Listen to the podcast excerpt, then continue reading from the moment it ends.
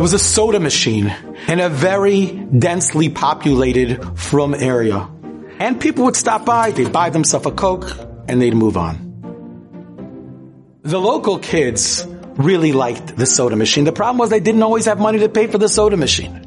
And one day one of the kids figured out that if you shake the machine backwards and you shake it forwards and right and left, it creates a certain vacuum. And then if you give it a shove, a soda can comes out. And when that happened, he was ecstatic and he invited the entire neighborhood for free sodas. The next day, the Jewish owner of the soda machine comes back. There's no sodas left, only diet. And there's no money either.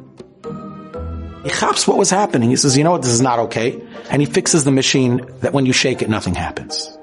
But you know, if there's a will, there's a way. The next day the kids come, shake it this way, shake it that way. No sodas. And one kid who had a particularly skinny long hand, he crouches down, he puts his hand into the soda machine, he puts his hand up, he twists it this way, twists it that way, boom! Out with the soda can. The next day the guy comes back. No sodas left. Besides the diet. Also no money. And now he's upset refills the machine, and he waits across the street. Sure enough, he sees a kid come, put his hand in, and take out a soda. He goes, I'm gonna teach that child a lesson he'll never forget. That night, he shows up with a cuff and a spring. And he fixes a contraption that if you put your hand into there, the handcuff grabs you, it springs shut, and you're stuck. Sure enough, the kid comes, skinny hand up, and all of a sudden, clasp. It gets him, and the kid's hand is stuck. And the kid starts screaming, my hand's stuck, my hand's stuck. And there's pandemonium. Finally, the kid's father comes and he quickly calls the number on the machine. My kid's hand is stuck and it's turning red and it's not good. And he goes, how does a hand get stuck in a machine? Well, ah, you were trying to take a soda? No problem. I'll come for you in two days. Father says, there has to be a way. What would it take for you to come and free my son?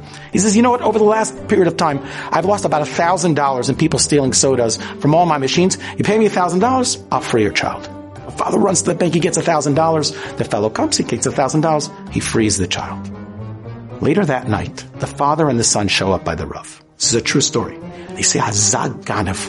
What a thief! He took a thousand dollars to free my son's hand. What a chutzpah! And the Rav looks at them and says, He's the thief. If you wouldn't have put your hand in there and tried to steal it, it wouldn't have got caught. You know, my friends, we've been doing Vayimaen for a while.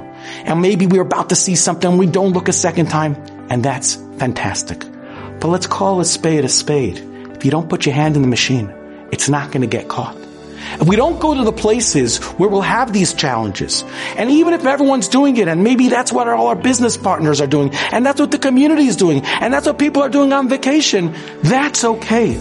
But don't say, Oy I'm having such terrible nisyanis. I'm really struggling. I'm caught. I'm stuck. If you don't put your hand in in the first place, you don't get caught. You don't get stuck. Let's try to work on the next step of Ayamayim of being careful not to go to places where we'll find ourselves stuck and have to pay a high price when that happens.